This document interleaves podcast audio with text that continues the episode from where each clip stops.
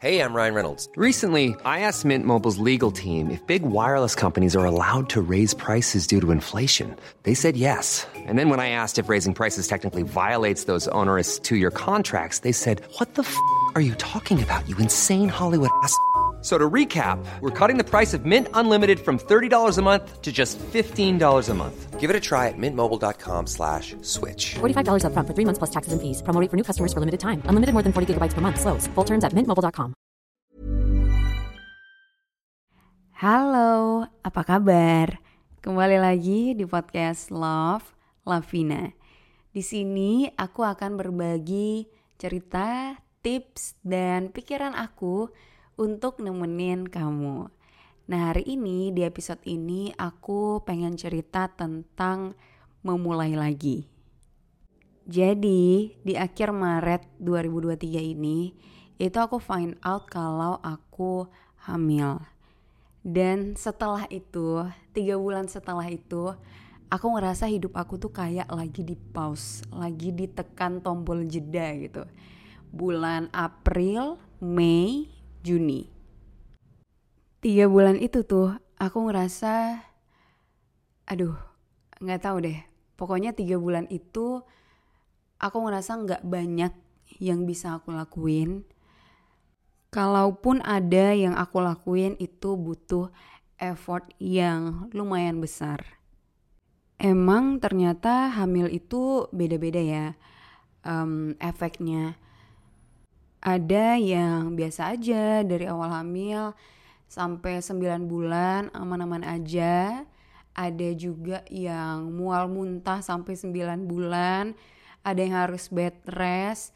Nah kalau di aku ternyata aku tuh cukup berat di tiga bulan awal di trimester awal tapi setelah itu mulai dari bulan Juli itu aku udah ngerasa lumayan fresh lagi udah nggak mual muntah lagi jadi udah lumayan balik lah energinya sampai sekarang aku masih di trimester 2 dan sangat bersyukur karena sekarang tuh udah bisa kayak balik lagi kayak sebelum hamil gitu nah nanti nggak tahu nih trimester ketiga bakalan kayak gimana.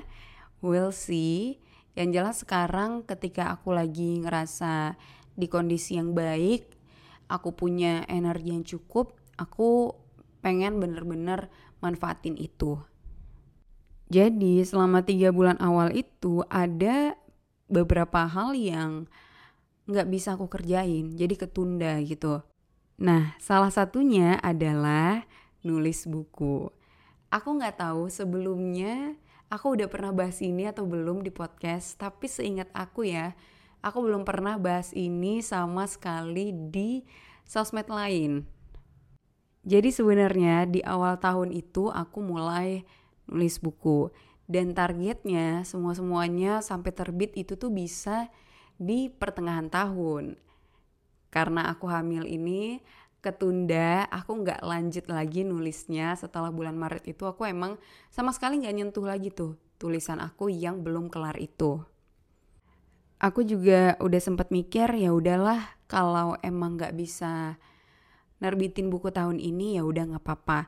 Jadi waktu hamil itu aku emang merelakan sih apa aja yang terjadi pada saat itu ya udah aku coba ikhlas gitu karena aku juga tahu hamil itu it's a big blessing. Jadi hal-hal yang nggak bisa aku lakuin ketika hamil itu aku coba ikhlasin aja. Ya udah berarti tahun ini mungkin fokusnya di punya anak dulu gitu. Ya udah kan bisa tahun depan lagi. Alhamdulillah things were getting better di bulan Juli itu. Nah akhirnya aku kepikiran lagi kenapa nggak dilanjutin lagi nih nulis bukunya.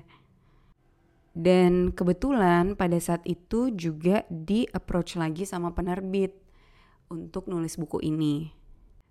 Awalnya tuh aku sempat ragu sih, bisa nggak ya aku lanjutin, bisa nggak ya aku mulai nulis lagi, masih nyambung nggak ya isi pikiran aku sama apa yang udah aku tulisin sebelumnya.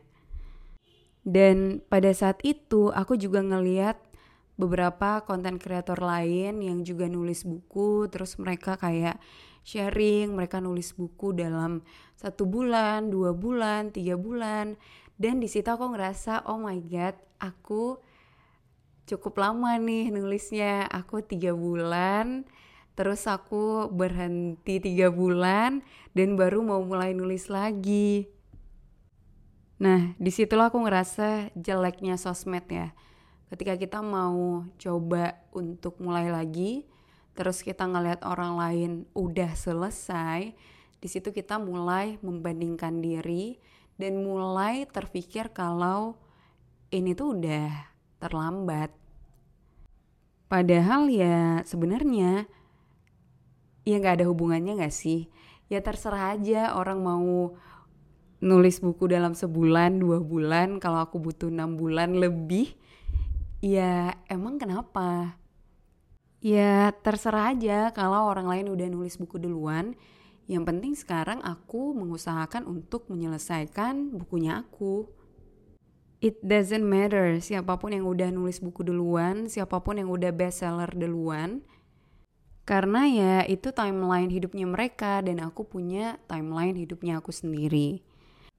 Ada alasan-alasan kenapa aku baru bisa memulai lagi di bulan Agustus ini dan itu nggak seharusnya membuat aku merasa tertinggal dari orang-orang lain. Jadi aku udah mulai nulis lagi di bulan Agustus ini dari awal Agustus dan sebenarnya dari aku udah selesai sih naskahnya. Cuman mungkin masih bakalan aku cek-cek dikit lagi, di adjust sedikit lagi sama mau ditambahin ilustrasi sebelum dikirim ke penerbit. Harapan aku semoga bukunya bisa selesai, aku bisa lahiran buku sebelum aku lahiran bayi. Jadi dalam tahun ini semoga ya, amin ya Allah, aku bisa lahiran buku terus lahiran bayi. Semoga semuanya lancar-lancar. Amin. Kalau kamu dengerin podcast ini, aku pengen tahu kira-kira kamu bakalan beli nggak buku yang aku tulis. Kamu boleh DM aku di Instagram lovelavina. Well, segitu dulu untuk episode kali ini. Makasih udah dengerin cerita aku memulai lagi nulis buku. Tungguin bukunya, nanti akan aku spoil lebih banyak lah tentang buku ini di podcast dan juga di sosmed lainnya. Jangan lupa untuk follow podcast Love Lavina di Spotify dan juga nyalain lonceng notifikasinya. Biar kamu tahu kalau aku udah upload episode terbaru. Kita ketemu lagi ya di episode selanjutnya. With love, Lavina. Even when we're on a budget, we still deserve nice things. Quince is a place to scoop up stunning high-end goods for 50 to 80% less than similar brands. They have buttery soft cashmere sweaters starting at $50 luxurious Italian leather bags, and so much more. Plus, Quince only works with factories that use safe, ethical, and responsible manufacturing. Get the high-end goods you'll love without the high price tag with Quince.